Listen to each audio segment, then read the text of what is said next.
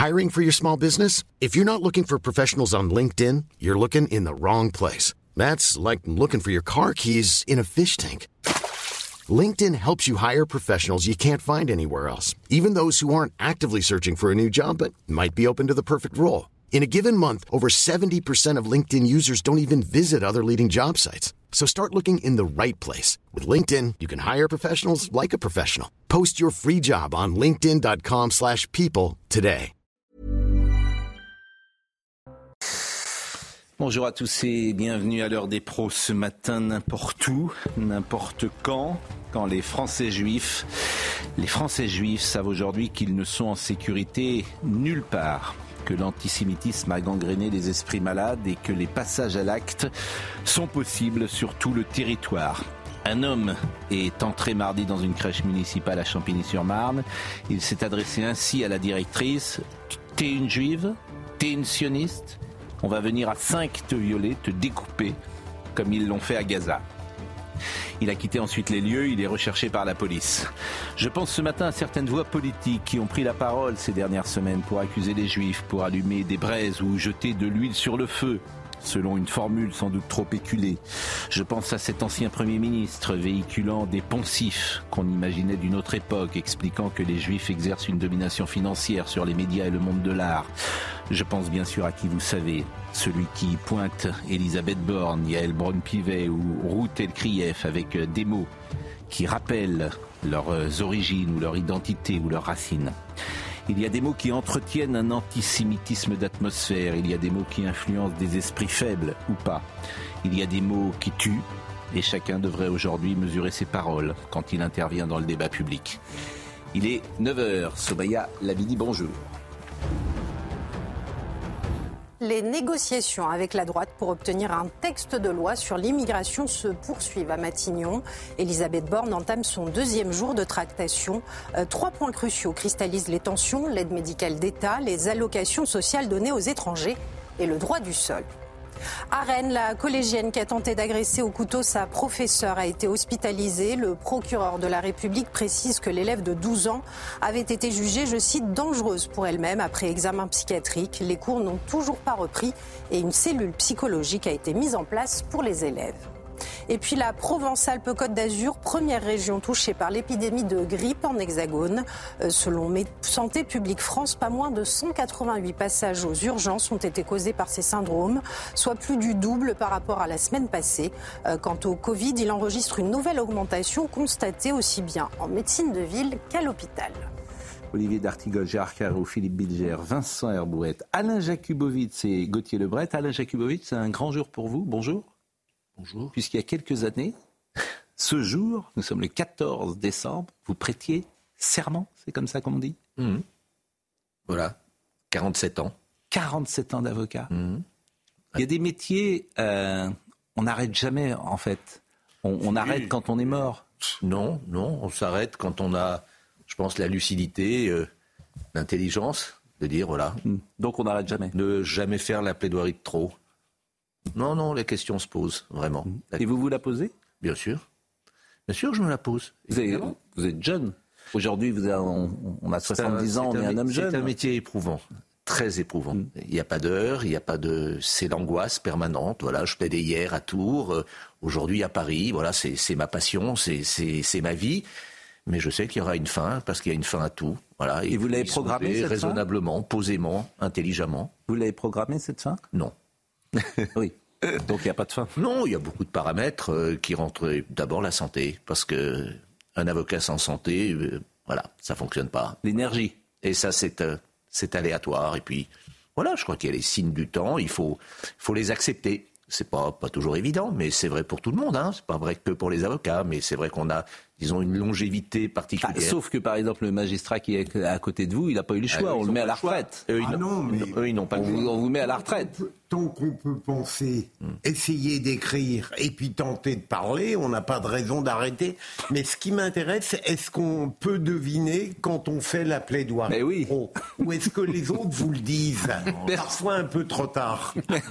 Enfin, écoutez, ça dépend. Il n'y a pas de, il a pas de règle générale. Il n'y a pas de règle générale. Je crois qu'il faut avoir cette cette lucidité, se poser la question. De toute façon, bien sûr qu'on s'en rend compte. Bien sûr qu'on s'en rend compte. Ceci étant, je reconnais aussi qu'on a la chance d'avoir la passion de notre métier, que malheureusement c'est pas le cas de, tout le monde. Voilà, mm. c'est vrai que pour beaucoup de personnes, ils attendent la retraite parce que parce qu'il y en a marre, parce que parce qu'ils sont fatigués, parce qu'ils n'en peuvent plus. Et nous, on a la chance effectivement, mais je crois que c'était également vrai des journalistes, quoi. Des, nous sommes des nous sommes des gens des privilégiés. Gérard, euh, vous êtes journaliste depuis la première carte de presse. Gérard, c'est quelle année? 24 235 ma carte de 1966 après ma promotion de CFJ 65. Donc ça fait ça fait jamais que 56 ans. Ça ne fait que 56 ans. Et elle est renouvelée chaque je année, bien sûr. formidable le plaidoyer que vient de faire Maître Jakubowicz sur ces métiers que nous avons la chance de faire. Parce qu'effectivement, c'est valable pour vous, Maître, c'est valable pour euh, peut-être aussi pour je pense que Philippe Bilger aurait pu continuer à rendre des, à rendre des jugements. Mais, mais, quand on a la chance de pouvoir durer. Et quant au papier de trop, on pourrait dire ça pour le journaliste, le papier de trop, moi j'en ai fait dans ma vie 3-4 que je considère, j'aurais pas dû faire comme ça. Mais au, au, fond, le temps passe et on se refait une santé, si j'ose dire. Parce qu'on fait des erreurs. Dans une longue carrière, on fait des erreurs et vous en avez sans doute fait. C'est aussi vrai quand on est plus jeune. Hein. Euh, oui. non, mais justement, je pense que journaliste journalistes et avocats ont peut-être un point commun, l'expérience est très importante. Vous le savez bien, l'expérience humaine, la patte humaine, l'expérience technique, on bien évidemment. le métier de la même façon, on n'a pas de la même chose non plus. C'est vrai qu'il y a de la hauteur et ça fait du bien parfois. Bon, on va parler évidemment euh, de ce qui s'est passé dans cette crèche municipale, mais euh, c'est vrai que le texte de la fin de vie euh, aujourd'hui me paraît très important. C'est les premiers contours du texte sur la fin de vie dont l'examen commencera en janvier. Il ouvre la voie à une exception d'euthanasie. Le texte est divisé en trois parties les soins palliatifs, les droits des patients à l'aide à mourir et le projet de modèle français complet d'accompagnement de la fin de vie. Bon, le, la, la question quand même, c'est est-ce que c'est à l'État de s'occuper de ça? Est-ce que c'est à l'État de s'occuper de ça? Moi, je demande à l'État de s'occuper de choses beaucoup plus importantes, me semble-t-il. Euh, la fin de vie, ça me paraît un sujet personnel, intime, et je suis pas sûr qu'il faille euh, euh, légiférer. Bon, je voulais vous faire écouter ce qu'a dit Robert Ménard tout à l'heure sur le plateau de Sonia Mabrouk, parce que j'ai trouvé que son intervention avait été assez remarquable. Robert Ménard, c'est la une du Figaro ce matin autour de ce qui est appelé la fin de vie. Le Figaro s'est procuré le texte avant les arbitrages de l'Élysée. C'est important, c'est avant les arbitrages. Cet avant-projet prévoit euh, ce qui est appelé une exception d'euthanasie, autrement dit l'euthanasie dans certains cas. D'ailleurs, sans jamais utiliser le terme préférant parler de, de l'aide à mourir.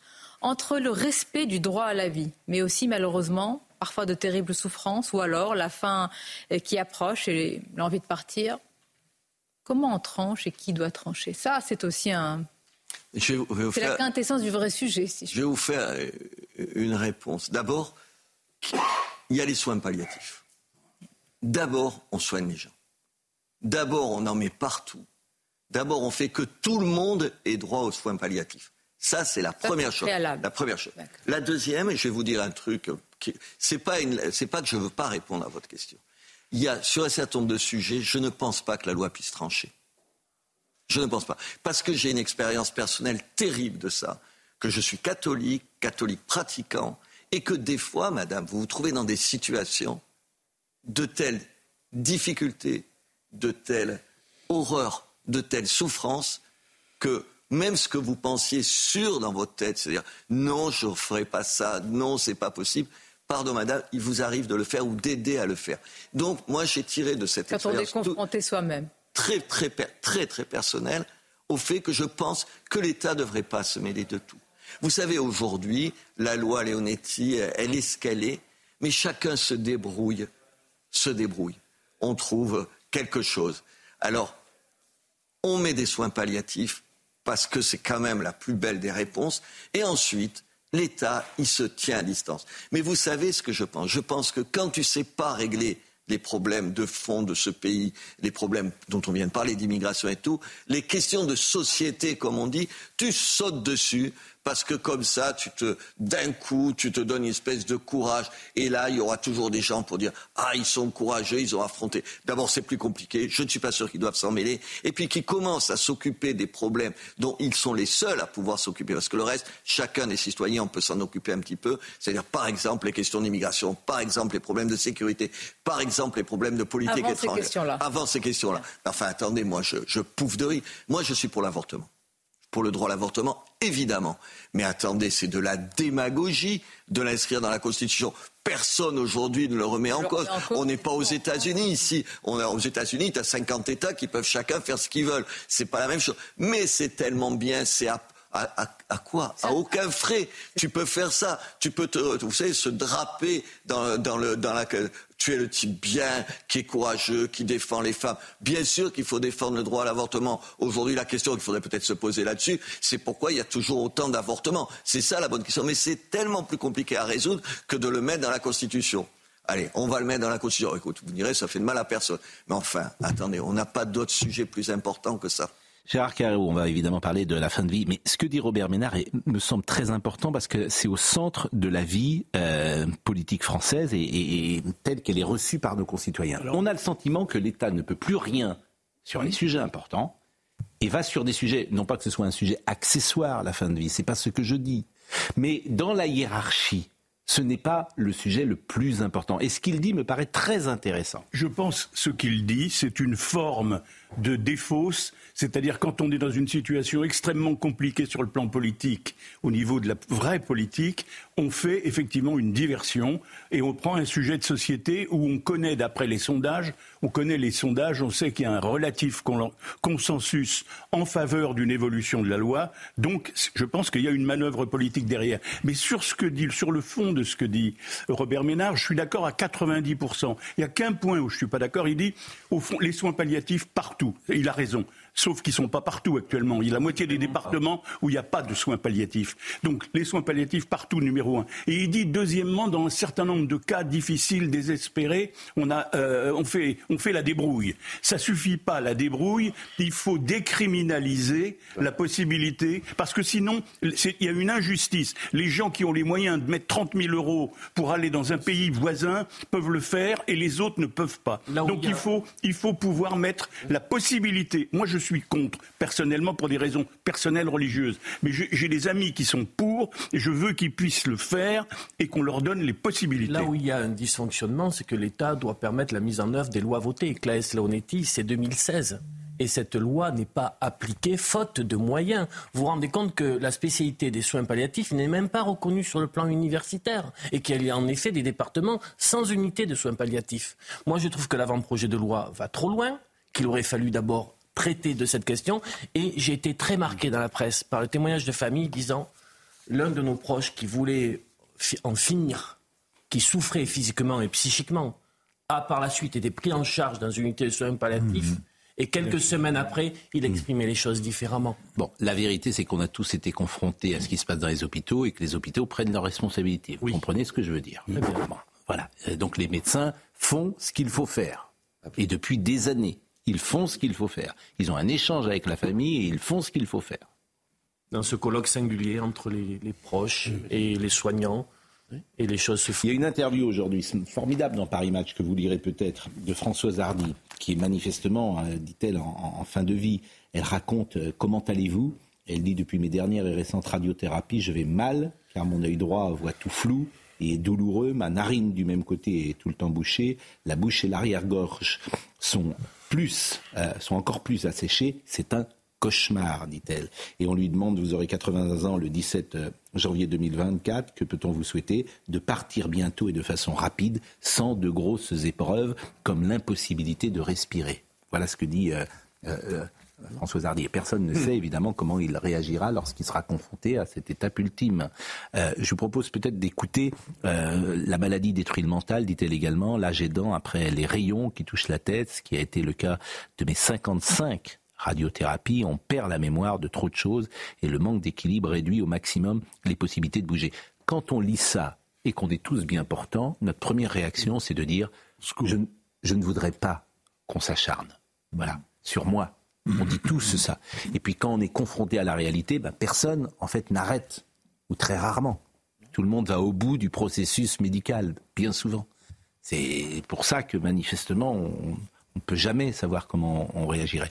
Je vous propose d'écouter deux témoignages sur euh, ces 40 dernières années, parce que le débat de l'euthanasie, il existe depuis euh, de nombreuses années. Monsieur Caillavet et Léon euh, Gérard, Léon Schwarzenberg, Léon, Léon Schwarzenberg, qui depuis 40 ans se sont exprimés sur ce sujet, donc il n'est pas nouveau.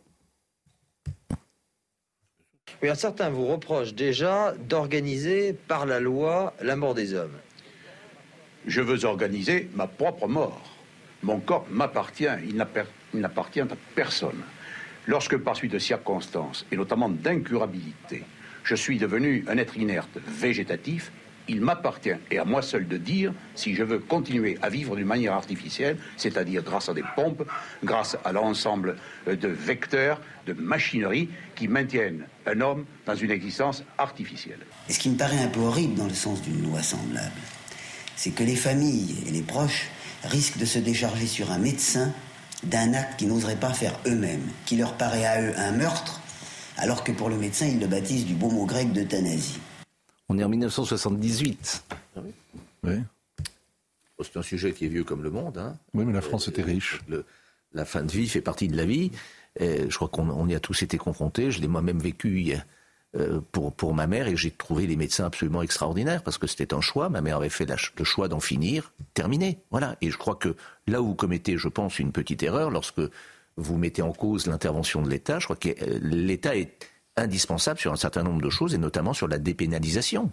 Je veux dire, combien de personnes, euh, de, de personnel médical ou même de, de, membres de famille se sont retrouvés devant des cours d'assises euh, pour avoir violé la loi et effectivement, ça doit passer par la loi. Euh, il n'y a pas d'autre possibilité. Il n'y a pas d'autre possibilité là-dessus. Maintenant, pour le reste, moi, j'avoue que je suis un peu surpris par l'intensité de ce débat. On est dans l'intime. Le choix est un choix individuel. Ce n'est évidemment pas celui de l'État, mais je crois qu'il revient au pouvoir public de donner la possibilité aux gens, tout simplement, de faire ce choix. Moi, je respecte totalement les gens qui sont contre. Euh, je suis personnellement pour. Mais euh, voilà, c'est un choix individuel. On doit donner cette possibilité à tout un chacun.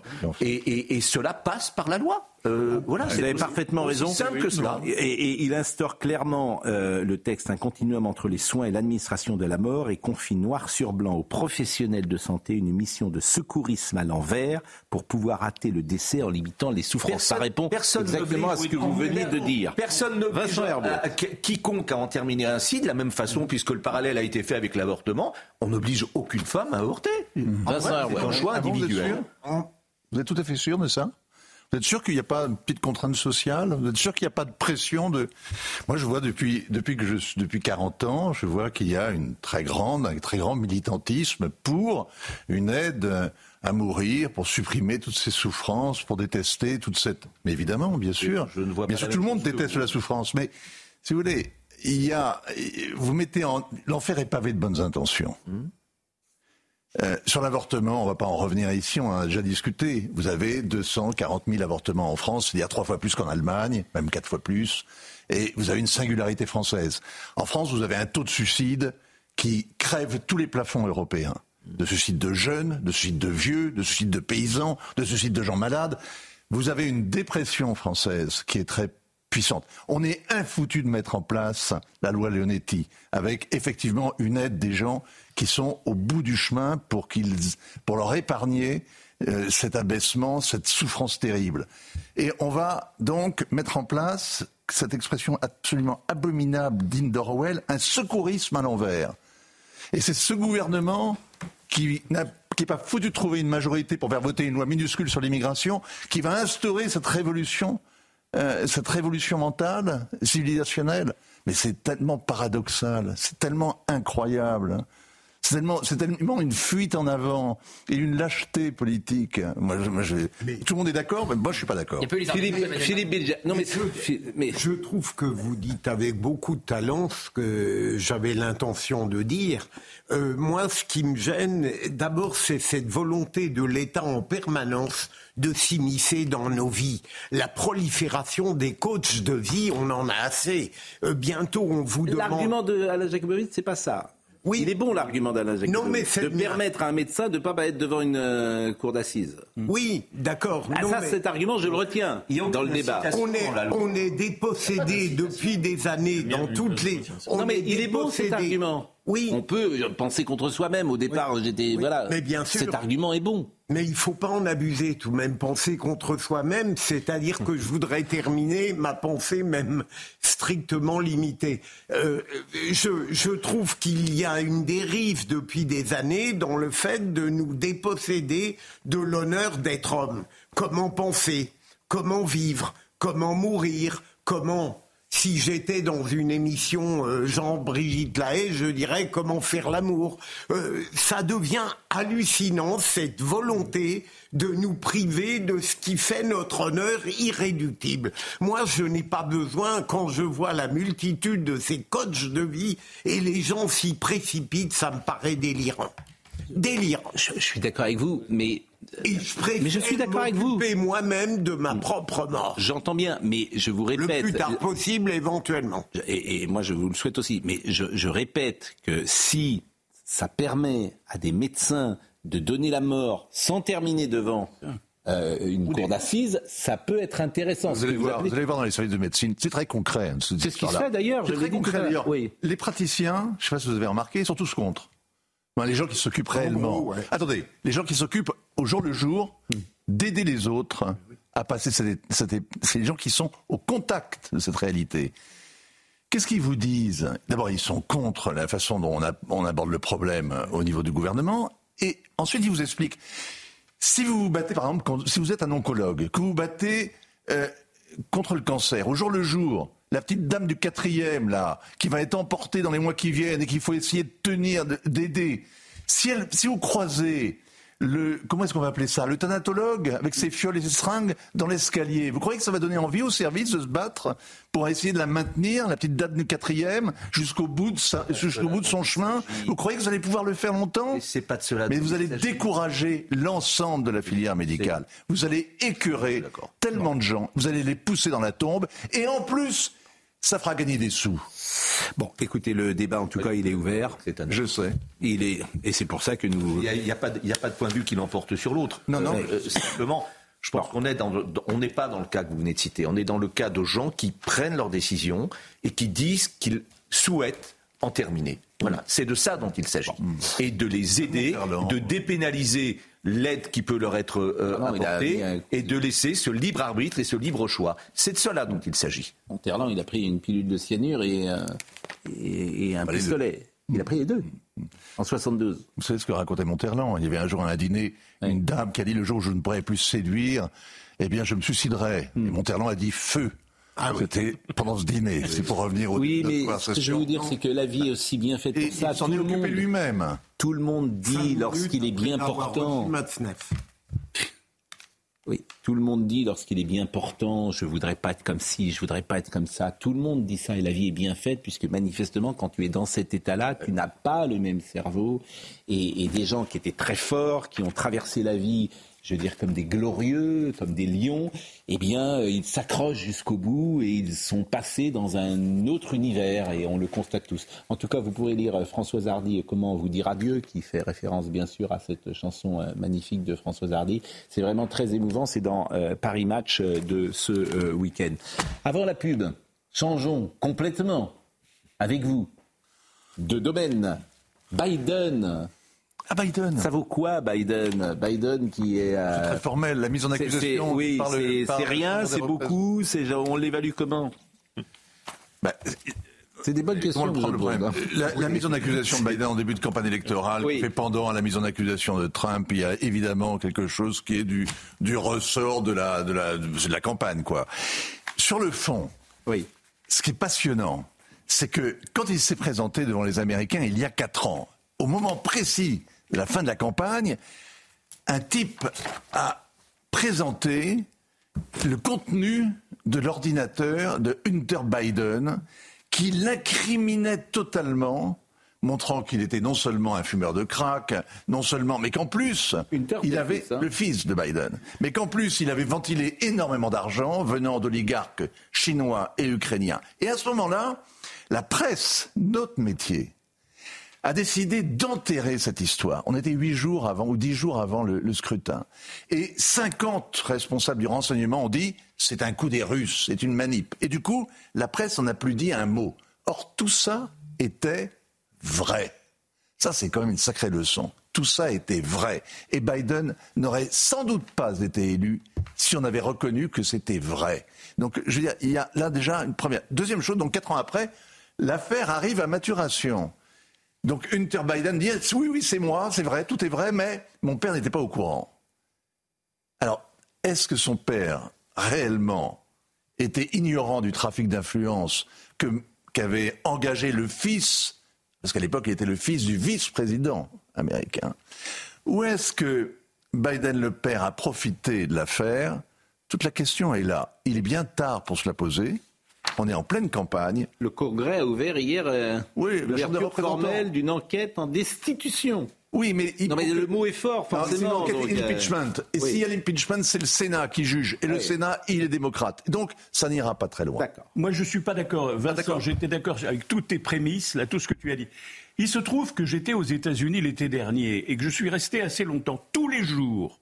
Tous les jours, j'écoutais les infos sur toutes les chaînes et je lisais les journaux.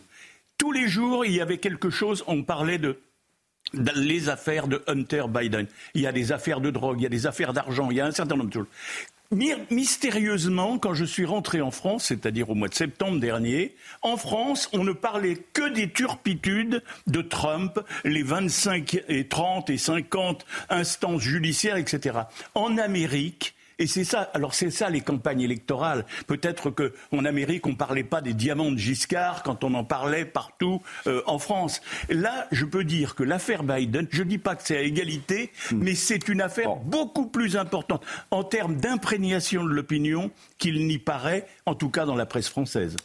On va marquer une euh, pause. Personne n'est seul, me dit Ludovine de la Rochère, euh, sur le sujet dont, on parlait tout à l'heure. Mon corps, mon choix, dont parlait Alain Jakubowicz, est faux car on implique les médecins et les proches. On oblige forcément les autres à faire ce qu'ils ne veulent pas faire, donner la mort. Ce n'est pas uniquement mon choix qui est en jeu, dit euh, Ludovine de la Rochère, mais c'est aussi l'implication des médecins. On marque une pause euh, et on va parler évidemment de ce qui s'est passé à, Champigny notamment et puis également à Rennes. tout de suite. Somaya Labidi est avec nous et c'est elle euh, qui euh, nous donne les derniers titres du jour. Somaya. Rien ne nous arrêtera, nous irons jusqu'au bout, prévient Benjamin Netanyahou. Preuve en est, Israël multiplie les raids israéliens dans la bande de Gaza en dépit des signes d'impatience de son allié américain eh, qui dépêche à Jérusalem son, son conseiller à la sécurité nationale.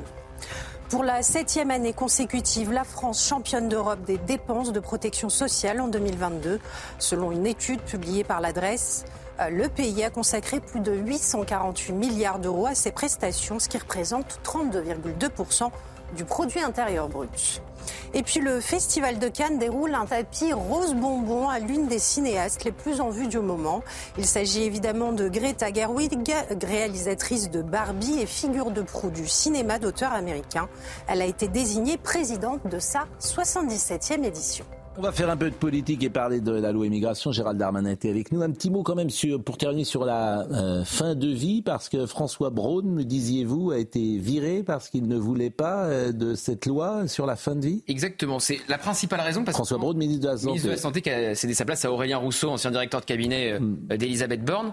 Et quand vous demandiez aux urgentistes, aux personnels soignants, c'était pas forcément un mauvais ministre de la Santé. Alors c'était une personnalité de la société civile, il n'imprimait pas forcément très bien dans les médias, mais surtout, à titre personnel, personnel, il était plutôt opposé à la fin de vie. Et je rappelle que ce projet de loi a déjà été repoussé au moment euh, au moment euh, de la venue du pape à Marseille. Et donc, euh, il n'y a pas forcément de bon moment pour l'annoncer. C'est pas forcément parce qu'il y a une crise politique sur le projet de loi immigration qui va être annoncé dans quelques semaines. pourquoi vous seriez Alain Jakubowicz C'était la formulation, mais qui est, être, opposé, la fin de vie, être opposé à la fin de vie. Oui, on est tous opposés à la fin de vie.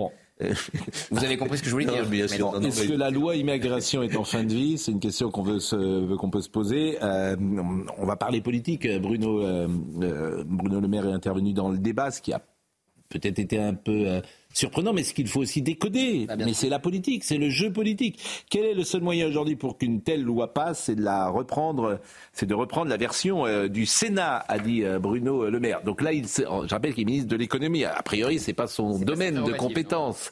Donc forcément, j'ai posé la question d'ailleurs hier à Gérald Darmanin.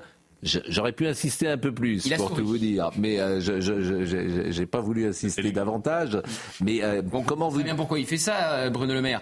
Gérald Darmanin était parmi les favoris pour remplacer Elisabeth Borne. Forcément, avec ce qui lui est arrivé avec la motion de rejet, il est à terre. Donc, que fait Bruno Le Maire? Il sort de son silence pour dire qu'il faut reprendre la version du Sénat et pour montrer qu'il peut parler de tous les sujets. pas Voilà. très charitable, c'est pas quelque chose qui se ferait entre collègues à CNews, des choses comme ça. Jamais, jamais. Voilà, donc voilà pourquoi il fait ça, Bruno Le Maire. Il, effectivement. Bon, mais c'est de- payant ce genre de choses Mais ou la pas suite, Parce que c'est quand même la ficelle est grosse. Lorsqu'il dit, si j'ai bien lu, Hmm. qu'il réclame un peu de mensuétude de la part de la droite, Hmm. c'est presque plus important que le reste, parce que tout de même, ça change radicalement l'attitude que le macronisme a à l'égard de la droite, euh, les républicains, plus d'arrogance, même Hmm. une sorte de demande, euh, ça me paraît bien. Là, en tout cas, le calendrier, on avait dit janvier, finalement, non. La commission. janvier, hein. Et je vous dis pas vous. Moi, j'ai toujours dit que ça se ferait dans le- les jours à venir. je vous dis pas vous, je vais pas citer soir, vos collègues, ça, justement. Vous n'êtes pas tout seul au service politique de CNews. Ça, c'est pas bien. vous, vous nous faites faites une Bruno Le Maire. Voilà, vous nous faites une Bruno Le Maire. Bon, la commission, d'abord, euh, manifestement, c'est Elisabeth Borne qui a repris le bébé, si j'ose dire. Ah bah très clairement, ça c'est un Bon. aveux pour Gérald Darmanin. Sur ce plateau, Éric Ciotti euh, nous dit quoi il y a deux jours? Il ne veut plus discuter avec Gérald Darmanin. Donc effectivement, c'est Elisabeth Borne qui est à la manœuvre et qui reçoit encore ce matin les ténors euh, des Républicains. Donc cette commission mixte paritaire, elle se réunit quand? Lundi, lundi après-midi à Mais 17h. je n'arrive pas à savoir, elle est fixe cette commission paritaire ou elle- j'ai l'impression, on m'a dit au départ que euh, les membres étaient les mêmes pendant toute la législature et finalement non. Mais qui nomme ces gens? Alors, c'est chaque groupe qui a tant de sièges et qui envoie ses représentants. D'accord. Ce qui est Ouais, fixe, ça, c'est clair. Ce qui est fixe, Pascal, c'est le nombre de représentants par groupe. Ça euh, correspond à la représentation du Sénat et à la représentation Donc elle de se réunit lundi, Mais par exemple, il y avait une commission mixte paritaire sur les retraites, c'était pas les mêmes députés dans cette Elle se réunit lundi. Exactement. Donc elle écrit le texte lundi. Lundi, le texte est écrit. Ah bah non. Ça, ça travaille ce Alors, je, alors je termine. Euh, ils vont débattre sur le texte du Sénat. Puisque le texte de euh, l'Assemblée nationale n'existe pas. La régularisation, par exemple, Ah ben euh, voilà. en métier en tension, sera mais dans le texte ou pas dans non, le mais peut-être qu'il n'y aura pas de deal. Euh, le plus probable même, c'est qu'il n'y ait pas de deal, parce qu'il va fa- bien falloir qu'un camp cède. Donc qui va céder? Est-ce que c'est euh, l'aile gauche de Renaissance avec Sacha Ollier qui sera présent puisqu'il est président de la commission des lois euh, de l'Assemblée, ou est-ce que ce sont les Républicains Ça, qui on vont le céder? saura quand? Lundi soir? Eh ben, on le saura lundi soir. Lundi soir. Qui a cédé sur Il y a Et trois si points de on tension. cède pas, si on cède pas, il n'y a pas de texte. Ah bah si on cède pas, il n'y a pas de texte, il n'y a pas de Donc, il y a deal. même pas de Point- vote. Il y a deux points de rupture. Et enfin, on, on revient, on ressort avec le texte du Sénat, mais il y a trois points de tension. Oui, enfin, il y a l'aide médicale d'État, surtout. l'aide médicale d'État, la régularisation des travailleurs sans papier dans les métiers en tension et le euh, délit de séjour irrégulier. Et on a eu un morceau de réponse chez vous hier soir, puisque euh, Gérald Darmanin, c'est pas la première fois qu'il le disait, mais il le confirme, est favorable au retour du délit de clandestinité. Ce à quoi s'oppose une partie de sa majorité. Donc on verra ce qui ressort de cette commission mixte paritaire, mais forcément, mon jeune si s'il y a deal, ça voudra dire que quelqu'un a cédé. Et les trois points qu'il a sont, sont au cœur de la négociation. C'est ces trois points qui sont des marqueurs, qui donnent, ils donneront le signal pour l'opinion. Est-ce que c'est la gauche macroniste qui a réussi à empêcher, ou est-ce qu'au contraire, la gauche macroniste a été obligée Donc de céder? après, Voilà. calendrier, ça m'intéresse. Lundi, donc commission mixte paritaire. Et s'il y a deal, mardi, dans l'hémicycle à l'Assemblée nationale. donc mardi, la loi peut être adab- adoptée. Oui, alors c'est pas le plus probable. Hein. S'il n'y a pas Non. de 49-3, Il y a- mais alors, et comment vous interprétez le fait qu'il n'y ait pas de 49.3 C'est que euh, Emmanuel Macron ne va pas au bout de sa loi, parce qu'il l'avait imposé sur la retraite, le Oui. 49.3, mais donc là, est-ce que ça, ça veut veut dire qu'il est prêt. Ça veut dire qu'il est prêt à mettre le texte de Gérald Darmanin à la poubelle. Oui. Et comment vous l'interprétez? Comment Gérald on peut-être pas rajouter de la crise à la crise. Moi, je pense que à partir du moment où on a vu un tel camouflet sur la motion de rejet, on pouvait aller jusqu'au bout et jusqu'au 49 Bon, alors écoutez Gérald Darmanin sur la crise politique, il était hier soir avec nous. Moi, ce qui est frappant, c'est qu'on n'arrive pas à parler d'immigration dans ce pays. On n'y arrive pas. C'est-à-dire que. pas de le faire. Mais On en a parlé, mais on n'agit pas. Mais on a- alors on n'agit Ah, pas, on si vous n'arrive voulez. pas. Ce que je veux, On voilà, euh, je vais vous dire, Tout le monde tous ceux qui nous regardent, Oui. tous ceux qui nous regardent, Oui. à 80%, Oui. ils disent immigration, stop, Oui. stop. On est d'accord ou pas? Peut-être qu'ils vont pas le formuler exactement comme ça. Oui, mais enfin, Ils disent en gros, c'est ça. immigration, prenons des décisions. Tout le monde décide, nul ne fait rien. Il y a, il y a 350 000. Il y a 350 N'est-ce 000. pas, pas immigration Il y a zéro 350, Oui, je il sais. y a 350 000 euh, Oui, oui, oui. titres de séjour aujourd'hui en France. Chaque année, il y en avait 120 000 il y a 10 ans ou il y a 15 ans. Non, mais les gens disent qu'il faut maîtriser notre politique. Non, ils disent pas faut maîtriser. Ils disent maîtriser. Non, Ça, ils disent maîtriser sur les plateaux de télé.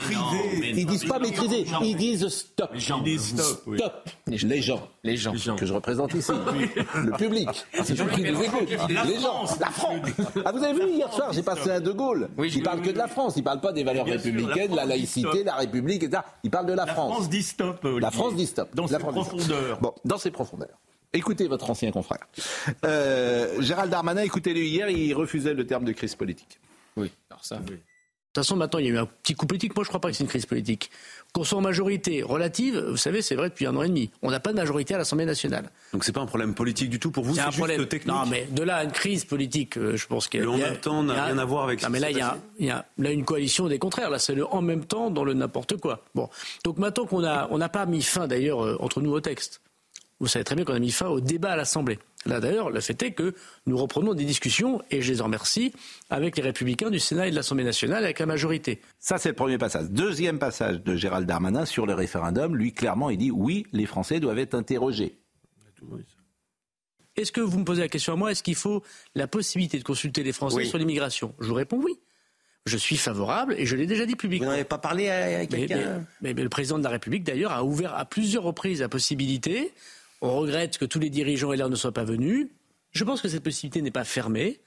Moi, je vous donne mon avis personnel. Je pense pour que, que les Français peuvent être consultés, Le scénario maintenant. peuvent être consultés par référendum. Et troisième passage, il est pour vous, Alain Jakubowicz, d'une certaine manière, c'est la, la Cour européenne des droits de l'homme. Parce que manifestement, c'est pas donner un, un avis euh, que de dire que je suis choqué que une Cour euh, extra-nationale impose, impose une vision à euh, ce que nous sommes. Euh, moi, je suis plutôt sur la ligne de Philippe Seguin. De ce point de vue-là, la souveraineté, euh, il faut la défendre. La Coupe euro- européenne des droits de l'homme, faut-il en sortir ou pas? Euh, Gérald Darmanin, hier, euh, en, en parlait, et notamment, il citait le cas de cet Ouzbek. On est quand même chez les fous. Le Conseil d'État le Conseil d'État intime l'ordre à Gérald Darmanin de faire rentrer un Ouzbek que lui-même a exclu du pays au nom de la CEDH. Donc il y a bien quelque chose qui ne va pas dans ce pays. Écoutons Gérald Darmanin. La CEDH ne m'empêche pas d'expulser cette personne. Elle considère que j'aurais pas dû le faire, mais c'est pas suspensif, donc je l'ai fait. Comme je l'ai fait pour d'autres personnes. pas à ma question quand même. Non, mais moi je vous dis, la CEDH ne m'empêche pas de le faire. Et en revanche, le Conseil La différence, le monsieur Conseil mais- réponse à ma question. non, mais monsieur Pro, la différence. non, mais qu'est-ce qui se passe? Si on renégocie la CEDH, c'est des années, des années, des années. L'urgence, c'est maintenant. Je rappelle que le tueur d'Arras n'avait pas de casier judiciaire. Donc j'ai le droit de protéger les Français, et j'ai pris cette décision, mon âme et conscience, de renvoyer dans son pays quelqu'un qui, certes, n'a pas de casier judiciaire, mais qui est radicalisé. Gérald Darmanin, c'est très intéressant. Vraiment, l'interview qu'il a faite hier, je l'ai trouvé intéressant. Parce que il est pragmatique. Bon, il dit, vous avez peut-être raison sur le fond, mais il faut des années pour la CEDH. Donc on a construit une usine à gaz depuis 40 ans, et nos politiques, aujourd'hui, doivent jongler avec cette usine à gaz. Donc il dit effectivement, ben, moi je suis pragmatique, faut que je renégocie la CEDH avec 40 pays, j'ai pas le temps de le faire en fait. Mais ça pose quand même un, un- un souci, euh, l'avocat que vous êtes. Non, enfin, l'avocat que je de- suis répond Oui, il y a plus de- règle, règle de droit.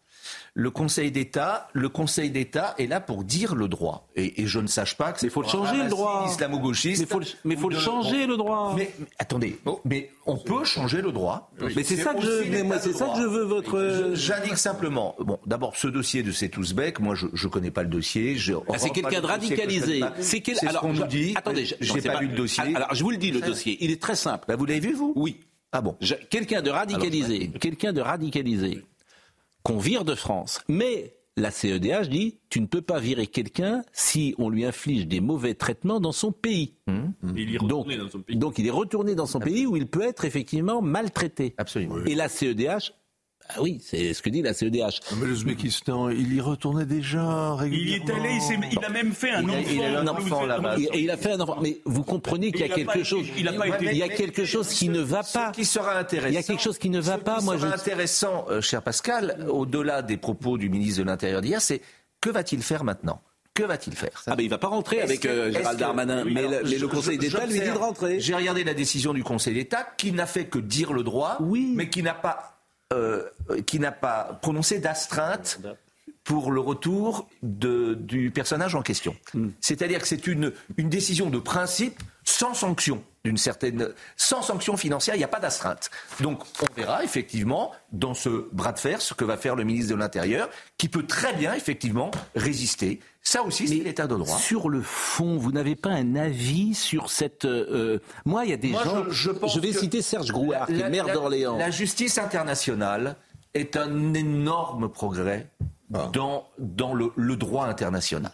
Il y a effectivement des effets indirects qui sont négatifs, et on le voit, mais globalement, la justice internationale a fait avancer le monde et l'humanité.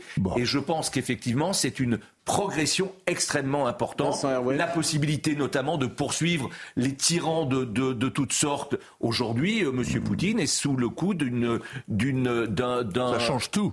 Ben, absolument. On le, on Ah, le bah voit oui, effectivement. Regardez ce qui se passe actuellement, la justice pour le Rwanda notamment, euh, les, les, les procès qui ont, qui ont lieu. Effectivement, les tyrans, les, les, les salauds savent qu'aujourd'hui, ils peuvent Vincent, être poursuivis en tout temps et en tout lieu. Et je pense que c'est une avancée dans le droit international. Moi, si j'étais très, si j'étais très sévère avec Maître Jacobizine, je dirais que le principal apport de la CEDH, c'est d'avoir imposé l'avocat au début de la garde à vue euh, aux aux flics français désormais. sont fort satisfaits désormais. Ça, c'est effectivement euh, euh, au nom de, du, parce que la CEDH, qui dépend du Conseil de l'Europe, euh, vérifie le contrôle, contrôle en tout cas l'application euh, de la Convention euh, Européenne des droits de l'homme. et- Ben qui a été signée par la France il y a très longtemps de cela. Au-delà, Dont De Gaulle ne voulait pas.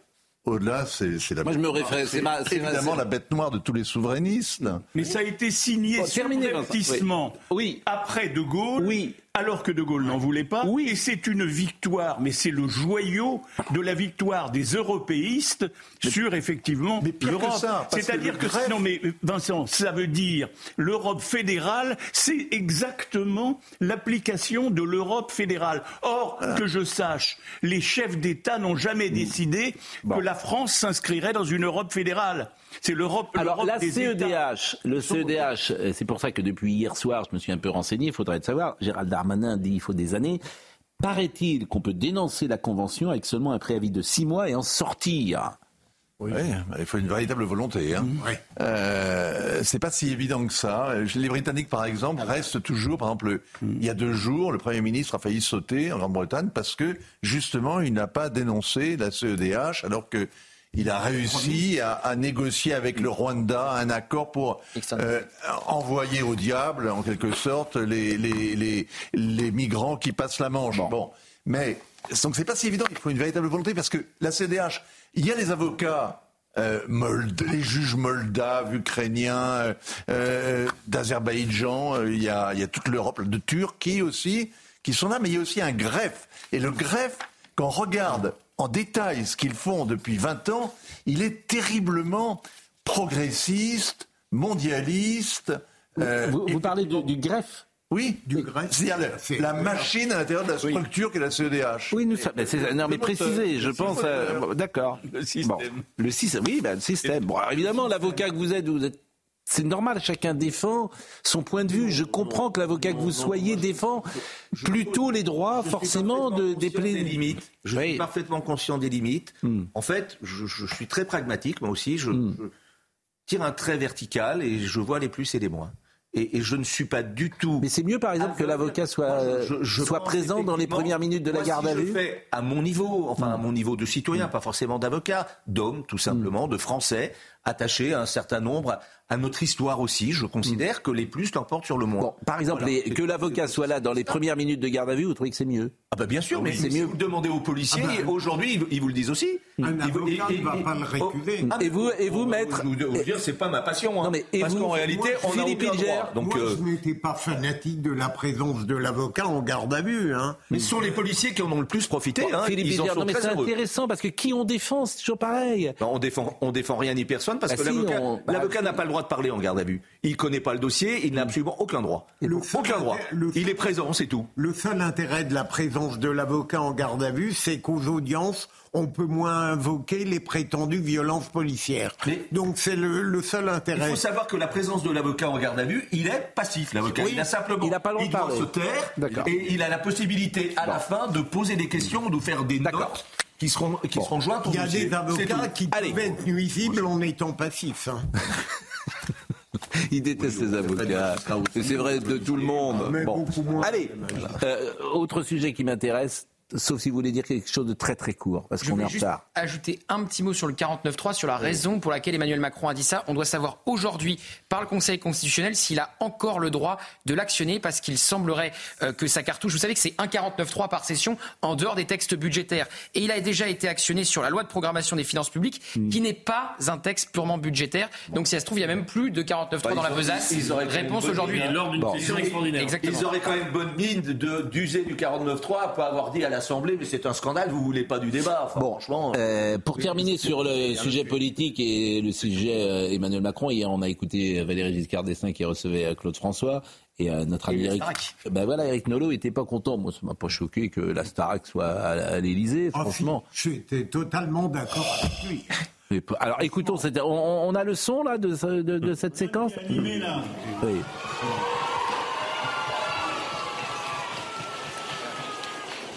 Mais pourquoi vous critiquez tout? Qu'est-ce qui vous choque que la Star... Enfin franchement, mais... mais parce que ça n'a pas de tenue. Mais que- mais la Star Academy n'a pas de tenue? Mais non, mais, Star, Star Academy, je ne la regarde pas. Eh ben, Mais laissez pour les jeunes. Non, mais Pascal, vous qui êtes un homme de qualité, Oui, vous ne sentez l'homme pas sans qualité. qu'il y a de vulgaire lorsqu'on fait venir la Starac à l'Élysée. Mais qu'est-ce qui est Ce vulgaire mélange des gens. Mais pourquoi Mais c'est en fait c'est le Noël. Des... Enfin, vous êtes vraiment des ringards. Mais bien sûr, et j'en suis fier.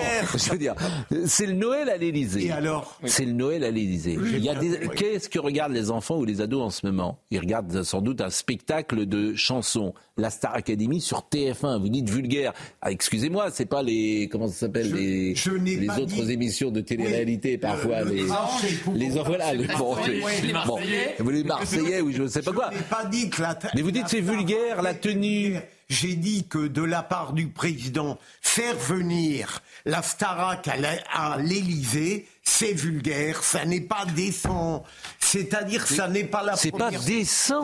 Oui, ça n'est pas la première fois que l'Élysée se dégrade, je regrette. Ah oui, mais c'est beaucoup Mais moins alors quand- indécent. mais hier- C'est beaucoup moins indécent de faire venir la Star Academy que certains guignols intervieweurs qui sont venus à l'Élysée dans les années passées. Alors franchement là, moi je préfère mille fois la Star Academy. C'est bien, Gérard. C'est la suite de- Vous pensez au Carrérou, président Carrérou, président La chérie. C'est la suite des deux là qui se McFly et Carlito. Oui. McFly et Carlito, vous faisiez des galipettes dans la pelouse de Vous l'Élysée. avez de la tenue dans la vie, tout de même. Je suis comme vous tout le monde, parler les gens, vous, vous les écoutez. Quand je serai alors Vous quand, l'expression de la nuance. quand je serai président de la République, Ah oui, c'est ce que dit Gérald Darmanin. je, je ne recevrai pas. Bon, mais hier, on a passé Giscard qui recevait Claude François. J'imagine qu'il y avait les mêmes il y a 50 ans qui expliquaient que Claude François. C'est- C'est c'est fin, c'est vraiment. Il y avait, j'imagine, il y a 50 ans, il y avait les mêmes gens, les mêmes Philippe Bilger qui disaient franchement, Oui, mais- quelle honte de recevoir Claude François Oui, à oui, l'Élysée. Il gère déjà lui-même. Hein. Oui, mais euh, Pascal, euh, en réalité, euh, vous prenez l'exemple en Oui. permanence de ce que euh, d'autres présidents ont pu faire, Oui. mais bizarrement, ces présidents projetait sur la vulgarité intrinsèque de l'événement une classe qui aujourd'hui n'existe Oh, Excuse-moi, quand j'ai vu François Hollande euh, parler de Leonarda, j'ai trouvé que c'était beaucoup plus vulgaire que le Star Academy. Ne dites pas mal Star de Academy. François Hollande. On est en train de euh, euh, reprendre en main la, le regard sur son quinquennat. Ah bon Il était tout sauf médiocre. hein. Ah bah alors, Alors ça, je- euh, le on lequel François Hollande. Ah, oui, bah, il était tellement fort qu'il a même pas pu se, il a même pas pu se représenter. euh, tellement, non, mais il était tellement fort qu'il a même pas pu se représenter. Vous êtes, un- vous êtes, j'ai du mal à vous suivre. Mais, mais moi, euh, Vous aussi vous Oui. avez du mal à, à me suivre, Pascal, Oui. tout simplement parce que nous n'avons pas la même exigence. Moi, c'est la vérité qui. Ah, vous, vous trouvez, vous parlez de vulgarité, vous dites qu'un homme qui a été pris sur son scooter en dehors de l'Élysée, qui a fait un scandale, euh, enfin, je veux dire, euh, vous, vous trouvez, non mais le rue du Cerf, et, et vous trouvez que ce- Mais- ça c'était pas vulgaire vous trouvez que Franchement, alors là vous me sidérez. Vous trouvez que votre vision est. Mais bon, pourquoi pas Il y en a d'autres qui ont connu le laitier alors- au petit matin. hein. Alors que vous la réduisez au scooter. Pascal, vous avez vu le sondage de l'IFOP Parmi les personnalités politiques préférées des Français, François Hollande est troisième. Bah voilà. Devant euh, Rachida Dati, Fabien Roussel, Jordan Bardella qui passe devant Marine Le Pen. Bon, c'est pour ça qu'on respecte. Mais il vous a, il vous a promis un poste si, Non. si, revient Mais ce qui m'amuse, c'est qu'il y a une multitude de gens dont vous ne faites pas partie qui se permettent de la dérision à l'égard de François Hollande alors qu'il les dépasse de mille coudées. Je, je n'aime pas cette Non manière. pardonnez-moi que François Hollande ait une des qualités personnelles, c'est pas le sujet. Qu'il c'est soit, mieux. qu'il soit intelligent, cultivé, drôle, sympathique, c'est pas non plus le sujet. Tout le monde est d'accord pour dire cela. Bien évidemment, euh, et sur le plan moral, je n'ai pas de jugement moral à avoir sur Monsieur Hollande. Et, et au fond, que- bon, je, je, je souligne simplement que son quinquennat sur le plan des impôts, sur le plan de l'immigration, sur le plan de la sécurité, sur ce plan-là, n'a pas été une réussite. C'est Il tout. n'a pas été Voilà, catastrophique. Il a fait des choses qui étaient Qu'il positives. soit sympathique, drôle, Il intelligent, cultivé, rigolo. Malheureusement, il n'a pas pu se Bon, représenter. enfin, l'affaire Leonarda est quand même, pardonnez-moi. Elle est lamentable. Bon, ben mais, voilà. euh, mais ceux que autres. vous adorez, Oui. ils n'ont pas connu dans leur vie politique quelques Non, moments non, difficiles. monsieur, non. Ah, je non. sens que Sarkozy, je, je sens. que Philippe a Non, monsieur. Sarkozy. Non. Je le retiens. non, monsieur. Bon, il est. euh, alors, bon, on va marquer une pause. Et euh, alors, on- je voulais qu'on parle de Champigny et euh, cette digression nous a empêché de parler de Champigny. Ben, vous n'y pouvez rien. Euh, nous allons recevoir dans quelques instants Hélène Sussman, qui est médecin vasculaire. Je vais vous remercier parce que le sujet dont, dont on va parler maintenant, a priori, ne vous concerne pas, alors que ceux qui sont autour de cette table peuvent être concernés. Ceux, ceux qui sont autour de cette table peuvent être concernés parce que l'âge. Je fais chuter la moyenne. Là, j'arrive. Et- Bah, ouais, et reste élevé. Chuter, c'est le mot, d'une certaine manière, dont on va parler, puisque ça s'appelle l'érection sans tabou. Euh, le sexe des hommes, l'érection sans tabou. Voilà ce dont on va parler avec euh, Hélène euh, Sussman, qui est médecin vasculaire. Mais je voudrais qu'on parle. Enfin, un peu d'élévation. Bon. C'est l'élection. dans le dur. L'é- L'érection. Est-ce Bon. que, Moi, j'avais compris l'élection sans tabou. Pascal, Oui. est-ce que tu peux me donner 20 secondes à Oui, 20, oui, 20 20 secondes. secondes, tu verras. Je, je ne. 20 secondes, j'ai- vraiment quelque chose que je souhaite dire. Oui. Tu vas voir. Non, non, sur, le- ça fera. euh, c'est- On devait parler effectivement des, des, des, des incidents qui se sont déroulés hier. euh, aussi bien. euh, Mais on va en parler. crèche. Mais on va parler. Ah, on en parle. Ah bon, on en parle. Il bah, nous reste c'est là. qu'une demi-heure. Je pensais que tu avais dit. Ah non, non, non, on en parlera de Champigny Non, non, et alors de voilà, c'est Rennes, là. bien évidemment. euh, on en. Une chose précise à dire. Eh ben, on en parle et dans une seconde. Et à montrer. À tout de suite. À tout de suite. Hélène Sussman est avec nous. Bonjour madame. Bonjour. Et merci d'être avec nous. Le sexe des hommes. Vous êtes sur un plateau où il n'y a que des bons hommes. L'érection sans tabou. Voilà un sujet qui ne nous concerne pas a priori, mais euh, qui peut concerner euh, certains hommes. Qui concerne 30% de la population masculine. Oui, mais à partir de quel âge? Un petit peu les De tous les âges. Tous les âges. Mais Tous les âges. Quand vous avez devant vous, euh, de- devant une faculté, euh, un groupe d'étudiants, vous savez que 1 sur 10 a des problèmes d'érection. alors là, c'est pour des raisons techniques, physiologiques ou psychologiques L- Les deux. Enfin, ça peut être l'un ou l'autre. Mais il y a toute une population de jeunes hommes qui ont des problèmes d'érection pour des raisons totalement organiques, c'est-à-dire qu'ils ont des petites malformations veineuses qui font qu'il y a une vidange en même temps qu'un remplissage. Mhm. Et ces jeunes hommes n'ont jamais d'érection rigide complète. Bon, et quand l'âge arrive mécaniquement, est-ce qu'il y a un moment où statistiquement ça s'arrête? Bien sûr, bien sûr. Et, et après euh, 50 ans, il y a euh, tous les tout ce qui physiologiquement fait que euh, il y a une diminution de l'érection, entre autres euh, le taux de testostérone qui baisse euh, normalement chez tous les hommes. Et puis il y a tout ce qui s'est passé avant dans leur vie qui fait qu'ils peuvent être diabétiques, hypertendus. euh, Et donc ça, ça concerne tous les hommes, Ça concerne statistiquement.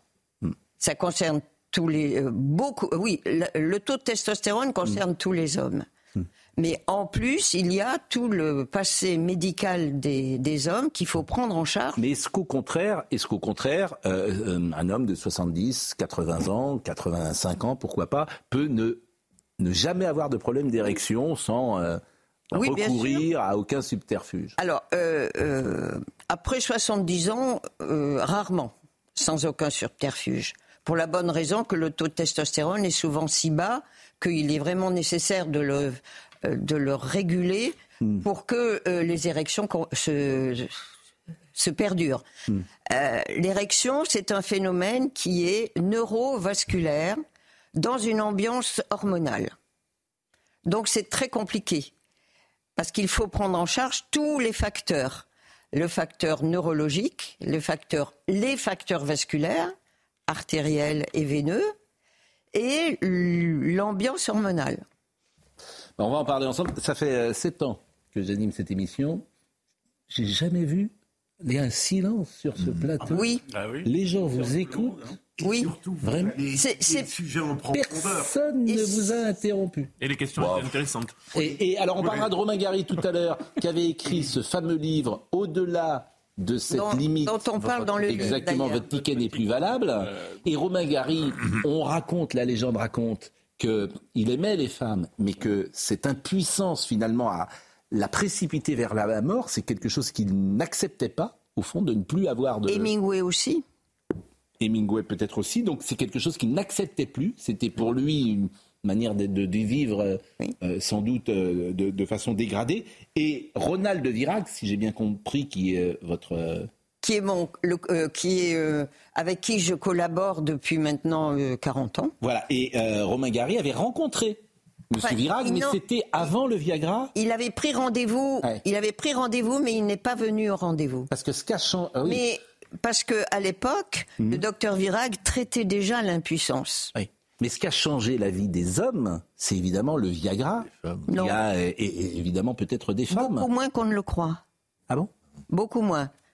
Euh, euh, disons que la découverte du docteur Virag en 1982 de l'effet de la papavérine en injection intracaverneuse a complètement bouleversé euh, tout ce que l'on connaît actuellement sur la, sur la fonction érectile et sur les dysfonctions érectiles, beaucoup plus que le Viagra. Euh, L'intérêt du Viagra, c'est que ça a permis d'en parler médiatiquement. Bah, on va en parler justement. discussion. je vois que euh, on- c'est un sujet qui nous passionne, donc évidemment on va pouvoir en parler ensemble. Mais Somaya Labidi, il est 10h02, on est en poil euh, en retard. Je lui demande de me pardonner. Euh, Somaya nous rappelle les titres du jour. Une enquête ouverte après une agression antisémite dans une crèche du Val-de-Marne. Un individu est toujours recherché par les forces de l'ordre après avoir menacé au couteau et agressé verbalement la directrice de confession juive. Euh, neuf enfants étaient présents pendant l'incident, mais ils n'ont pas assisté à la scène. L'Isère n'est plus en vigilance, toutefois cinq départements restent placés en vigilance orange crue par Météo France. Un ciel couvert ce jeudi sur la, sur la façade ouest du pays accompagné de petites pluies. Ce temps couvert gagnera l'après-midi le nord du pays avec des bruines par endroits. Le ciel sera également bouché toute la journée sur les Pyrénées, le Massif central et les Alpes. Et puis leur priorité est de m'attaquer avec des mensonges, se défend Joe Biden dans un communiqué après l'ouverture d'une enquête en destitution le visant. Selon le président américain, les républicains, je cite, choisissent de perdre leur temps avec une combine politique sans fondement. Cette procédure n'a aucune chance d'aboutir, mais pourrait euh, se transformer en véritable casse-tête pour la Maison-Blanche avant la présidentielle de 2024. L'érection sans tabou, le sexe des hommes, on va en parler dans quelques minutes avec Hélène Sussman. Mais euh, revenons à euh, ce qui s'est passé et, et, on a passé tout près d'un drame une nouvelle fois. Un homme s'est introduit mardi dans une crèche. Il a menacé avec un couteau la directrice de l'établissement situé dans le Val-de-Marne, euh, l'agonissant d'injures antisémites. Je voudrais qu'on voit le sujet de Solène Boulan et je donne la parole à Gérard Carrero. Il est 15h30 mardi après-midi lorsqu'un individu entre dans cette crèche de Champigny-sur-Marne, un établissement fréquenté par de nombreuses familles juives. Armé d'un couteau de 15 cm, l'homme s'introduit dans le bureau de la directrice, puis la menace et profère des insultes antisémites. T'es une juive, t'es une sioniste, on va venir à 5 te violer, te découper, comme ils ont fait à Gaza. L'homme prend ensuite la fuite. La directrice a été extrêmement choquée. Euh, la scène a été relativement rapide, mais par chance, l'individu n'en s'est pas pris à la chef de, l'établissement. Et euh, à l'issue, il a quitté les lieux euh, sans croiser les enfants, ni croiser le personnel qui avait certainement mis les enfants qui étaient à l'intérieur de la crèche à l'abri. Une requérante qui était à proximité du site a appelé la police, police qui s'est immédiatement déplacée sur les lieux. En revanche, l'individu avait quitté les lieux et n'a pas pu procéder à l'interpellation. Une enquête a été ouverte par le parquet de Créteil, notamment pour menaces de mort matérialisées en raison de la race, l'ethnie, la nation ou la religion. Elle a été confiée à la police judiciaire du Val-de-Marne. Gérard Carrero, c'est une information qui vous a fait réagir. Oui, ce qui me fait réagir depuis, euh, c'est la litanie depuis quelques mois maintenant des, des crimes, des attentats terroristes, des tentatives d'attentats, des actes antisémites tous ces faits sont divers, variés, mais il y a un point commun qui revient systématiquement et dont on ne parle presque pas. Je vais vous dire lequel le point commun. Je vous ai amené quelque chose pour vous montrer le point commun. On parle de couteau. Toutes les affaires récentes, j'ai pris ce matin dans ma cuisine ce couteau de cuisine j'ai mesuré avec un double décimètre la lame de ce couteau. Le, procureur nous en a montré un hier, en nous disant c'est un couteau de 17 ou 18 cm. Celui-là fait 18 cm. Et à Crépole, les, couteaux dont on nous parlait faisaient 23 à 25 cm. Ma question est la suivante. Est-ce que vous trouvez, la réponse, hélas, je la connais, est-ce que vous trouvez normal que dans des établissements publics de nos villes, dans des crèches, par exemple hier, dans des écoles, évidemment, dans toutes les écoles de France, des enfants, des adolescents, et je dirais même dans nos rues, se baladent avec des couteaux de cette ampleur? Est-ce que les parents laissent les enfants sortir le matin avec dans les cartables des couteaux comme ça, des couteaux pour tuer? Et je dis, est-ce que dans un pays, alors on, ironise souvent sur l'Amérique en disant mmh. en Amérique c'est formidable, tout le monde s'entretue parce qu'il y a l'accès aux armes, etc. En France, on n'a heureusement pas l'accès aux armes à feu, mmh. mais on remplace aujourd'hui le crime. Tous les crimes aujourd'hui sont commis avec ce type de couteau. Est-ce qu'il n'y a pas des moyens Qu'est-ce qu'on fait Voilà, qu'est-ce qu'on fait? Est-ce qu'on peut par exemple mettre déjà dans tous les, les enceintes publiques, à commencer par les écoles, les lycées, les collèges, etc., des détecteurs de béton Alors vous me direz, ça faut que des détecteurs très sophistiqués ça va coûter cher. Mais si c'est le moyen d'empêcher, si c'est dans moyen, franchement, parce qu'un couteau, ça coûte 10 balles, ça coûte 10 balles dans n'importe quelle grande surface. Et on peut toujours dire, c'est pour ma maman, ma mère m'a demandé de lui acheter un couteau pour découper la volaille. C'est pas possible qu'on continue à se balader dans nos rues partout. Il y a que, alors il y a qu'ici. Pourquoi est-ce qu'il y a qu'en France Posons-nous la question quand même. Pourquoi dans tous les pays. Je vous propose de ne pas trop montrer ce couteau. Je ne vais pas le euh, montrer, je vais le montrer. Mais c'est épouvantable qu'on en soit aujourd'hui à dire et que les procureurs de la République nous disent tous l'un après l'autre un couteau de 17 cm, un couteau de 18, un couteau de 23. je, comprends, euh, je comprends votre volonté. Hein. Je comprends votre volonté s'il vous plaît, je comprends votre volonté, cher, euh, Gérard, euh, cher Gérard Carreau, de, de, de, montrer ce que vous avez montré. Euh, ce sujet, pour tout vous dire, on l'a même abordé euh, en- ensemble en conférence de rédaction le couteau. Moi, je pense que c'est essentiel. Vous avez parfaitement raison. C'est l'époque du couteau et je pense qu'il va falloir le traiter fortement ces prochaines semaines. Simplement. Vous l'avez montré une fois. Je ne souhaite pas qu'on remontre évidemment, voilà, pour des raisons euh, évidentes, euh, ce couteau. Mais euh, hier, et, et nous étions en train de préparer l'émission hier soir, et on a cru à un moment que le couteau qu'avait montré effectivement ce procureur, qui a eu raison d'ailleurs de le montrer à mon sens, c'est le premier aussi. Parce que ce procureur qui parle, c'est ce qu'a pas fait par exemple le procureur à Crépole. C'est très intéressant. Je pense qu'on doit parler. Bon, et euh, c'est, je vais citer. C'est 23 cm alors que. Je vais citer une marque. Je vais citer une marque. hein. C'est des, c'est des couteaux que vous achetez chez Ikea. C'est Ikea. euh, C'est des couteaux qui ont été montrés. Bon, qu'est-ce qu'on fait? C'est invraisemblable. On va parler effectivement de cette gamine qui est entrée à Rennes hier, qui est manifestement très perturbée. Et là, on est dans un pur fait divers pour le coup. Il ne faut pas instrumentaliser ce qui s'est passé à Rennes. Un pur fait divers. Pur fait divers. Il n'y a pas d'autre revendication que cette jeune fille est complètement perturbée. Mais elle a 12 ans. Mais elle a 12 ans. On rentre une gamine avec un couteau à l'école euh, qui, euh, qui peut tuer. Elle dit Je vais tuer ma maîtresse. Qu'est-ce qu'on fait? Tuer quelqu'un même. Ouais, tuer ceux qui ne sont pas d'accord avec moi. Non, mais le lobe frontal n'est pas très développé, n'est pas très développé à 12 ans. C'est l'âge où le cerveau se. Et- Attendez, c'est l'âge où le cerveau. pas. Pardonnez-moi, à 12 ans, c'est l'âge. Non, parce que moi j'ai entendu parler de jeunes femmes. J'ai entendu des. J'ai écouté le procureur, c'était hallucinant. 12 ans, vous savez pas très bien où vous en êtes, vous ne mesurez absolument pas les conséquences de vos actes. Il y a deux âges où le cerveau se, est bouleversé. C'est 2 ans et 12 ans. Vous avez eu des filles? Elles ont eu 12 ans, vous en souvenez? Elles m'ont pas compliqué. hein, perturbées. Elles étaient dans un chemin où, euh, où elles, Non, mais je veux dire, pas se prendre, faisait, pas prendre euh, cette histoire. pas euh, prendre cette histoire. classique. Bon, alors en plus elle est fragilisée par l'ennui en général, par par toute cette espèce La règle, de. c'est qu'il n'y a pas de règle. Il y a des gens de 11 ans, 12 ans qui ont une maturité, une intelligence, une précision immédiate.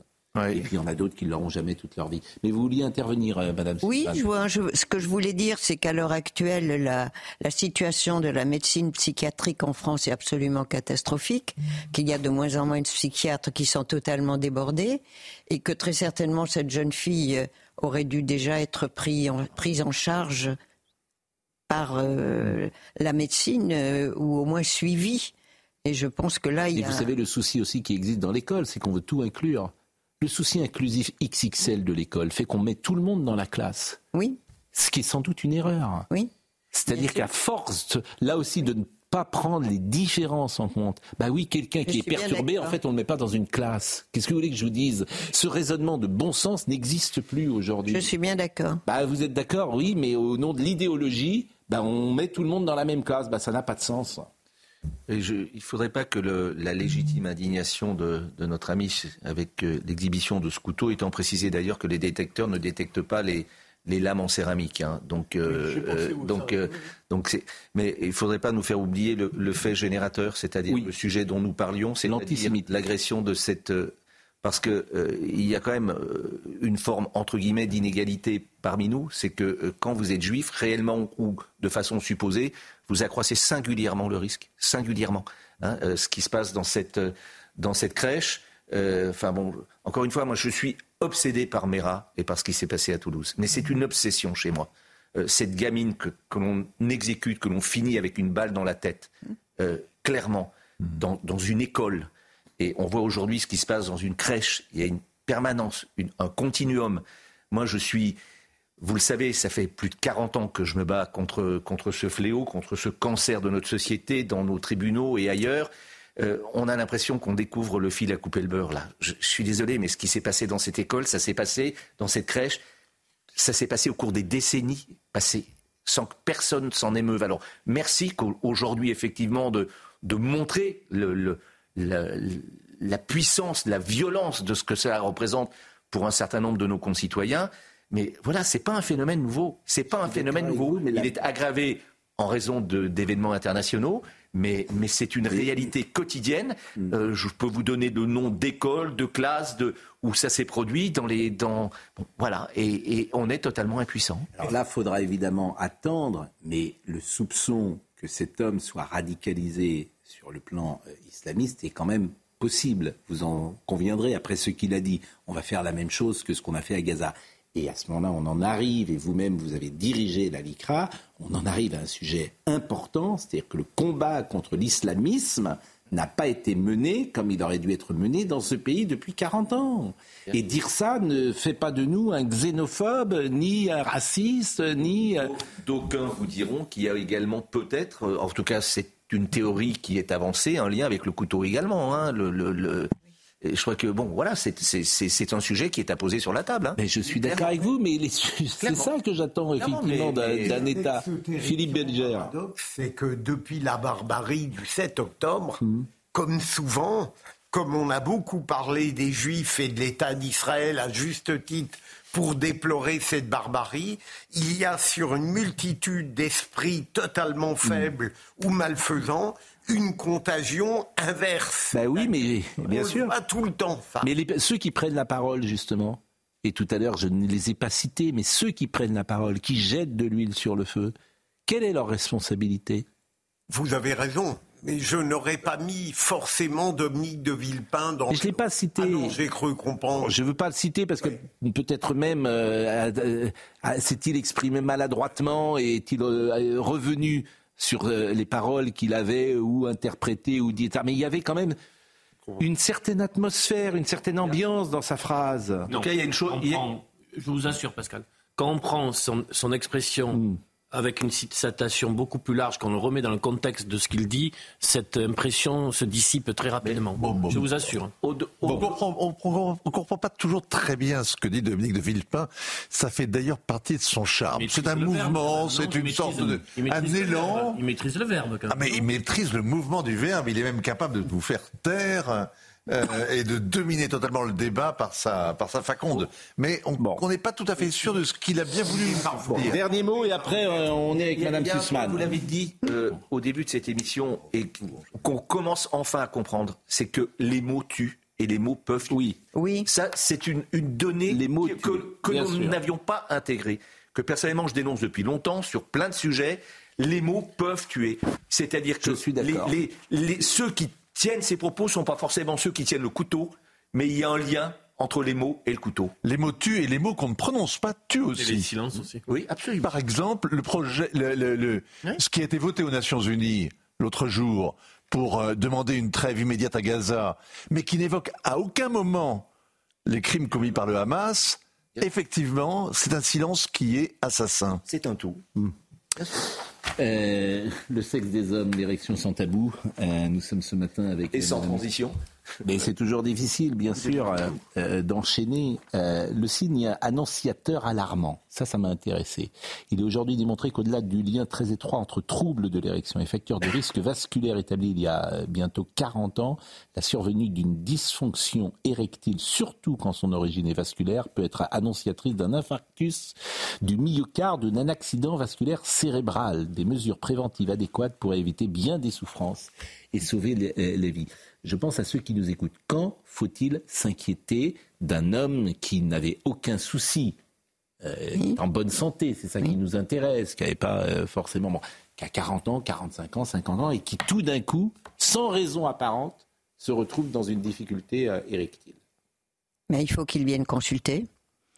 Parce que l'étude que nous venons de mener sur, je crois que nous en sommes à l'heure actuelle à 90 patients, chez lesquels euh, j'ai trouvé moi, bon, je suis médecin vasculaire et donc j'ai mis au point euh, euh, ces dernières années un protocole d'étude avec mon échodoppler qui me permet de juger de la qualité des artères sexuelles du, des hommes. C'est quoi les artères sexuelles des hommes? Ce sont les deux artères qui alimentent les corps caverneux euh, dans le pénis. Dans le pénis, vous avez deux cylindres qui, sont, euh, qui sont en fait un muscle vasculaire, un muscle lisse qui est une éponge. Et c'est cette éponge qui, au moment de l'érection, se remplit de sang lorsque vous avez donné l'ordre à partir du cerveau. Et donc, euh, cet, appel de, cet appel de sang est euh, assuré par deux petites artères, une dans chaque corps. Et ça, vous le mesurez? Et je peux les- l'évaluer, moi, avec mon appareil écodoppler. Et ça, euh, vous, vous le Et faites, mais j'imagine d'autres médecins peuvent le faire. euh, Les, des- les médecins vasculaires comme des médecins moi. vasculaires comme vous. Voilà. Donc ça, vous le faites. Alors euh, concrètement, c'est-à-dire qu'on prend rendez-vous avec vous et, euh, Et vous, vous mesurez cela par. En ayant injecté préalablement une quantité de drogues vasoactives dans lesquelles il y a justement Mm. de la papavérine, qui me, c'est-à-dire c'est la quantité de drogue vasoactive qui chez un homme normal déclenche une érection rigide. Mm. C'est très rapide, c'est très rapide, c'est très Voilà. facile, c'est pas Et ça contraignant. me permet de juger de la qualité des artères à ce niveau-là. Et lorsque et, et donc il y a toute une, tout un protocole et une classification qui me permet de dire s'il y a A0, A1, A2 ou A3. Ça, c'est très important, j'imagine. C'est le premier. euh, extrêmement important. Voilà, c'est la première étape. Lorsqu'on a un souci, on vient vous voir et vous faites cela. Alors, l'aspect psychique, vous en parlez beaucoup, bien sûr, au-delà de la détérioration de leur image virile, de leur dévalorisation en tant qu'homme, il existe chez presque tous nos patients un grand désarroi tant d'être condamnés à la solitude parce qu'incapables en raison de leur dysfonction érectile de constituer un couple, tantôt d'être minés par la peur de perdre une compagne qui ne supporte pas l'absence de pénétration. Mais ça, ça existe toujours, malgré le Viagra, malgré euh, les, les possibilités de, je sais pas si on dit médicaments d'ailleurs. Mais parce que les, les patients à l'heure actuelle sont euh, extrêmement mal pris en charge et que la plupart du temps, ça se résout à une prescription sur un coin de table d'un d'un comprimé de Viagra sans essayer de comprendre pourquoi cet homme a un problème d'érection. Le- Et ça marche pas à 100% le Viagra? Ah, pas du tout. Alors, euh, les études qui avaient été faites, le docteur Virag euh, était le dirigeait toutes les études européennes sur le Viagra en phase 3 avant qu'il soit mis sur le marché. Et en fait, euh, les, les chiffres euh, de ces études ont été un petit peu faussés. Un petit peu, disons, les résultats ont été un peu majorés. À l'heure actuelle, nous estimons que le Viagra résout à peu près euh, 30%, 30 à 40%. Et est-ce qu'il n'y a pas d'autres euh, médicaments? Parce que je vois on- on- euh, sur les réseaux sociaux, on parle du Cialis. C'est pareil. Quelle est la différence entre le Cialis et le Viagra? Au niveau de la formule chimique, c'est un petit peu différent, mais ce sont tous les deux des inhibiteurs des phosphodiestérases 5. Oui, C'est-à-dire. Pardonnez-moi, mais là, je, vous m'avez Voilà. perdu. Là. Hein? Parce que paraît-il que le Cialis, d'ailleurs, a été inventé pas du tout pour ça. Non, c'est le Viagra. C'est le sildenafil.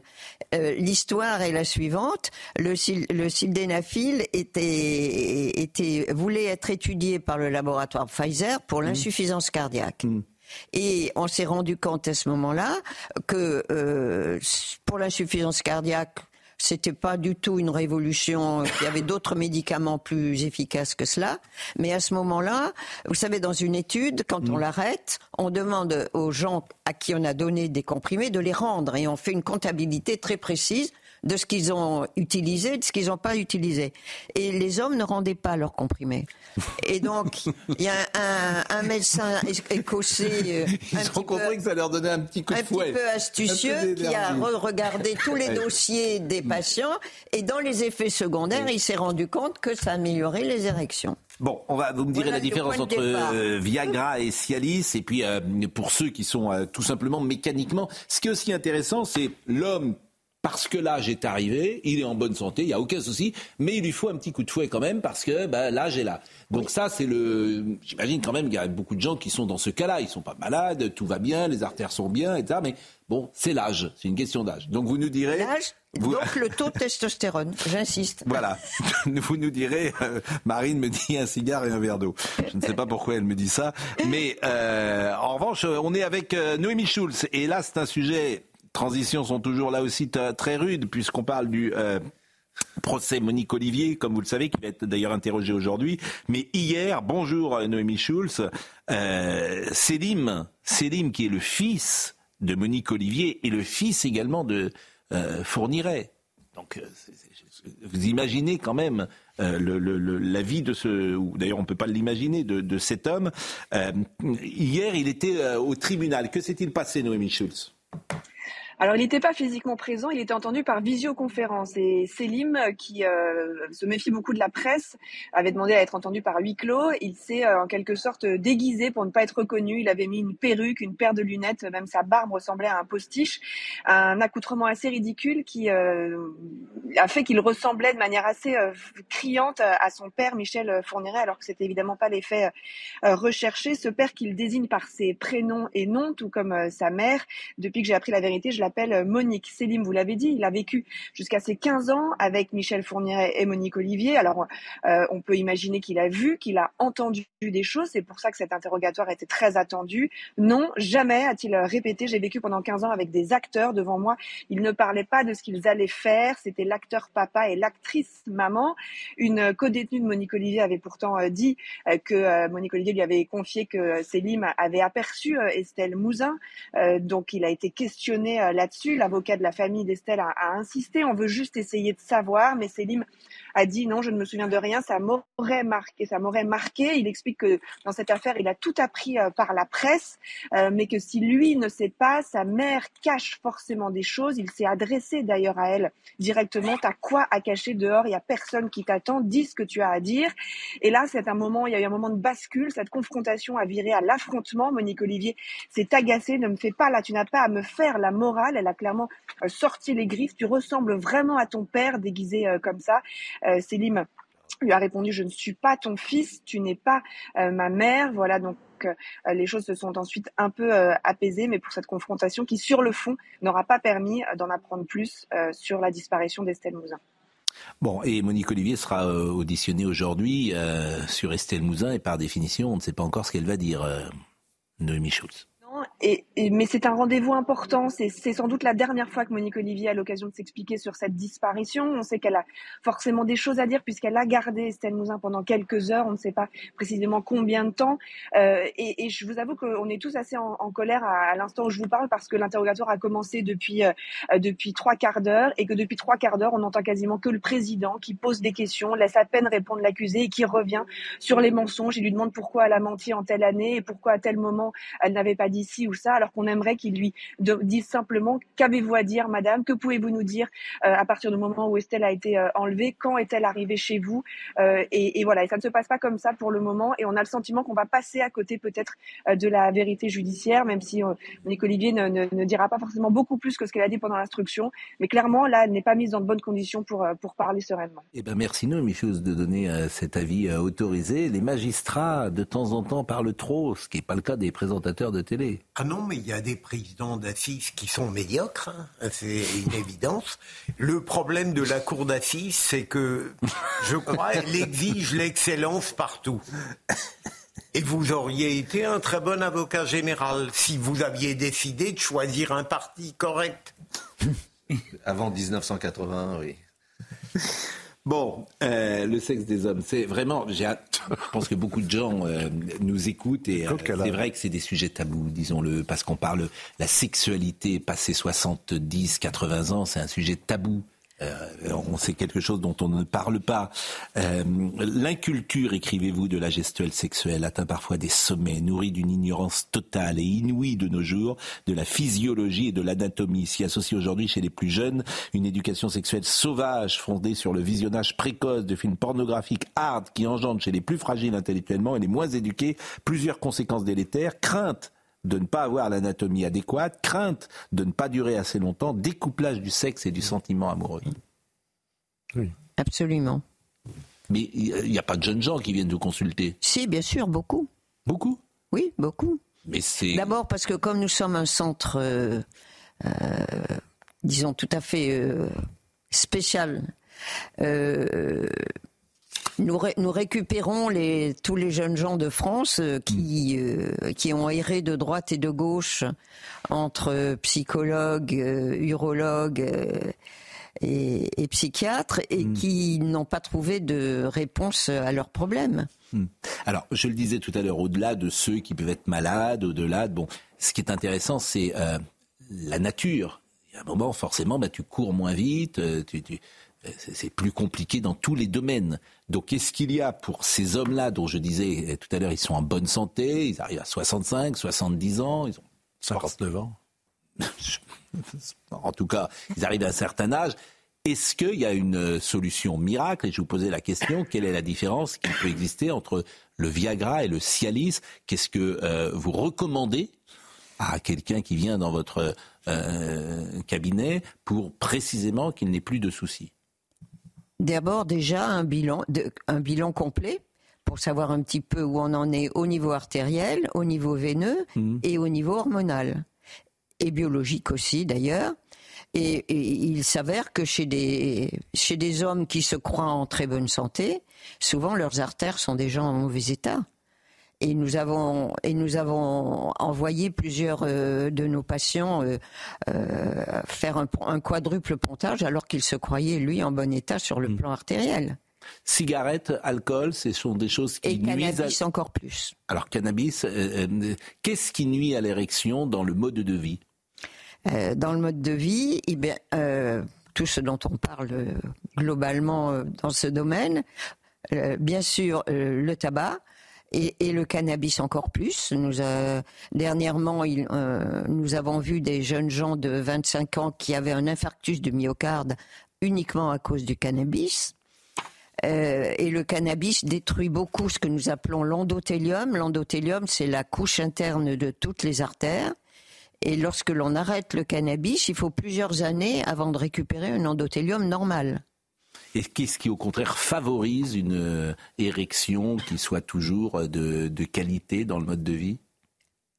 Une bonne hygiène de vie, euh, ne pas prendre de poids, surveiller son alimentation, bien entendu, ne, pas consommer ni, ni d'alcool ni de drogue. ben voilà. Avec l'allongement. Oui, je vous en prie. Vous me permettez Ah, je vous en prie. J'aurais aimé euh, compléter une de vos interrogations. Docteur, ça n'est pas, je l'espère, pour mon information personnelle, mais euh, comment peut-on faire le partage entre, comme l'a dit Pascal Pro tout à l'heure, ce qui est naturellement lié à l'usure de l'âge, ou est-ce qu'il faut considérer qu'en permanence, on peut avoir euh, le besoin de venir vous voir? Non, je ne pense pas qu'on ait obligatoirement besoin de venir nous voir. Nous, nous sommes là pour répondre euh, euh, aux, problèmes que nous posent les patients. Il n'y a pas de, il n'y a pas de, comment dire, de, de consultation préventive chez nous. En général, la consultation préventive, c'est son médecin généraliste qu'on l'a fait. D'accord. Euh, maintenant, à partir du moment où les problèmes arrivent, nous sommes là, nous, pour hmm. à la fois diagnostiquer, traiter et, essentiellement traiter. Et vous parlez également de la vie sexuelle et la grande oubliée de nombreux traitements médicamenteux ou chirurgicaux. On l'a vu, les rares études qui sont consacrées montrent combien les patients tiennent à la conservation et à la restitution de, l'érection. C'est quelque chose dont on ne parle pas, mais lorsqu'on a un cancer, évidemment, parfois de la prostate, des choses comme ça, la vie après est infiniment plus ah, mais le traitement du cancer de la prostate entraîne euh, dans 90% des cas, bien sûr, de mm. très gros problèmes de dysfonction érectile. Mm. Et que dans ces cas-là, euh, les IPDE5, c'est-à-dire le Viagra, le Cialis, euh, il y, en a quatre en fait. Il y a le, il y a le Viagra, le Cialis, le Spedra et le Levitra, qui sont équivalents. D'ailleurs, entre le, moi qui suis, avant d'être médecin, j'étais euh, ingénieur chimiste, et la formule du, entre la formule chimique du Viagra et du Spedra, il y a, je crois, qu'un CH3 de différence. Ce sont des molécules fabriquées par des laboratoires différents, mais dont, les, dont le mode d'action est le même, strictement le même. c'est le grand sujet tabou entre les hommes et je ne leur poserai évidemment pas la question, mais si je demandais à l'un ou à l'autre, est-ce que vous avez déjà pris euh, du Cialis, dites-vous, du, euh, du Cialis, ah, du Les hommes diraient non. Les hommes diraient non, mais ça n'est jamais, euh, jamais arrivé, je n'en ai jamais eu besoin, bien évidemment. Bon, je vous remercie, c'est pas des consultations personnelles, bien sûr, que vous euh, livrez ici, toute ressemblance. Vous avez rien Bien évidemment, Marine Lançon me dit Madame va donner ses cartes de visite à la fin de l'émission. Mais c'est passionnant. En plus, je ne vous connaissais pas, mais vous en parlez tellement bien. Hein, vous, vous, êtes à Paris Alors maintenant, euh, j'ai été longtemps euh, installée à Créteil, dans le Val-de-Marne, et je travaillais à l'hôpital Henri Mondor, entre autres. Mmh. Et j'avais donc un cabinet libéral euh, à Créteil. Et donc. Et aujourd'hui, vous êtes. Et maintenant, je suis dans le cabinet du docteur Virag à Paris. Et dans quel arrondissement de Paris? Dans le 8e. Eh bien, écoutez, je pense qu'il y a beaucoup de gens, euh, même euh, en province, qui vont dire euh, tiens, on va aller à Noël, passer quelques jours, quelques hommes comme ça, et puis ils prendront rendez-vous entre 14h et 16h. Hélène Sussman, Ronald Virag, le sexe des hommes, l'érection tabou, cherche midi. Je trouve que vous en parlez merveilleusement bien, avec beaucoup de pédagogie, et puis de sourire aussi. Donc, c'est des sujets qui sont évidemment ben, important. Il est 10h33, on est alors très en retard. Somaya. L'un veut stopper l'accueil des, mineurs isolés. La collectivité dit ne plus être en capacité de les accueillir. Leur nombre est passé de 261 en 2022 à 377 en 2023 euh, pour un coût total de 7,4 millions d'euros. L'Union européenne cherche une issue au veto hongrois sur l'Ukraine, un veto réaffirmé il y a quelques minutes par le Premier ministre hongrois. Les dirigeants européens cherchent donc à convaincre l'inflexible Viktor Orban d'accepter que l'UE ouvre des négociations d'adhésion avec l'Ukraine et de renoncer à son veto sur une aide cruciale à ce pays en guerre. Et puis un émissaire américain attendu à Jérusalem dans la journée. Les États-Unis commencent à exprimer leur exaspération face au bilan des victimes civiles à Gaza, alors qu'Israël intensifie ses raids aériens contre le, Hamas dans l'enclave palestinienne. Benjamin Netanyahou promet d'ailleurs de poursuivre la guerre, je cite, jusqu'à la victoire. Ça, c'est le vrai cadeau de Noël. Le sexe des hommes, l'érection sans tabou. C'est un message en même temps qui pourrait être donné, bien sûr. Mon Noël à moi, justement.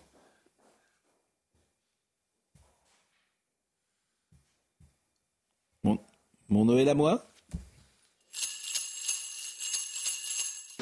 Alors, mon meilleur souvenir de Noël, euh, il est pro et personnel à la fois. Euh, à l'époque, j'avais, avant d'être grossiste en fruits et légumes, j'avais des commerces de détail et euh, nous avions préparé pour les fêtes de Noël des corbeilles de fruits frais pour les commandes de mes clients. Et il se trouve que mon mari, qui était venu nous donner un petit coup de main, a eu la bonne idée de vendre les commandes de, mes clients à des clients de passage. Et quand les clients des commandes sont venus pour récupérer leurs corbeilles, ben, en fait, elles étaient parties aux autres clients. Et ça m'a un gros stress parce qu'il a fallu que je recommence tout ce que mon travail que j'avais fait pour refaire les commandes de mes clients. Et euh, derrière, euh, une scène de ménage avec mon mari puisque j'étais pas du tout contente après lui. Cela dit, euh, ça ne nous a pas empêché de finir la journée comme il faut puisque nous avons fait un chiffre beaucoup plus important bien sûr puisque nous avons vendu le double des commandes. Mais une belle scène de ménage entre mon mari et moi-même à l'époque qui ne nous a pas empêché de continuer à être ensemble puisque ça fait aujourd'hui 30 ans que nous sommes mariés. Bye. Bon, évidemment, je reçois plein de messages euh, avec votre passage. Je salue Gilles Pernet qui me dit j'ai 76 ans et je ne vous dirai pas la suite de son message, mais visiblement il a... tout va bien. Euh, les policiers de la Brave M deviennent Père Noël à l'hôpital, une association de police, et on pense à eux, tous les policiers et la Brave M qu'on a suivi sur cette antenne de CNews. Ils ont organisé hier une fête de Noël à l'hôpital Necker, enfants malades. Bravo à eux. Regardez, ils ont distribué euh, en Père Noël les motards de la Brave M accompagnés d'un camion de la BRI sont entrés à l'hôpital. Ils ont distribué des cadeaux. On peut voir peut-être d'autres images et, vraiment, euh, on leur souhaite euh, d'abord belle initiative. On leur souhaite un, joyeux Noël et puis bravo au PSG qui euh, jouera en huitième de finale de Ligue des Champions. Et hier soir, comment? Ça a été dur. C'est-à-dire? Bah, ils ont eu du mal. Ah oui, oui, vous trouvez la deuxième mi-temps était belle. Mbappé marque un but extraordinaire. Il a été refusé, mais bon.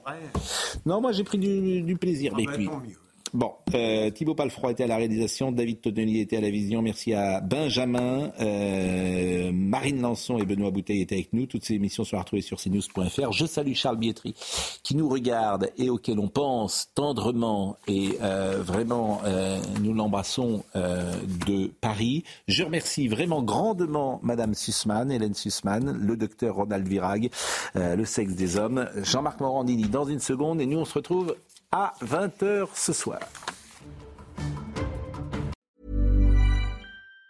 Even on a budget, quality is non-negotiable. That's why Quince is the place to score high-end essentials at 50 to 80% less than similar brands. Get your hands on buttery soft cashmere sweaters from just 60 bucks, Italian leather jackets, and so much more. And the best part about Quince, they exclusively partner with factories committed to safe, ethical, and responsible manufacturing. Elevate your style without the elevated price tag with Quince. Go to quince.com slash upgrade for free shipping and 365-day returns.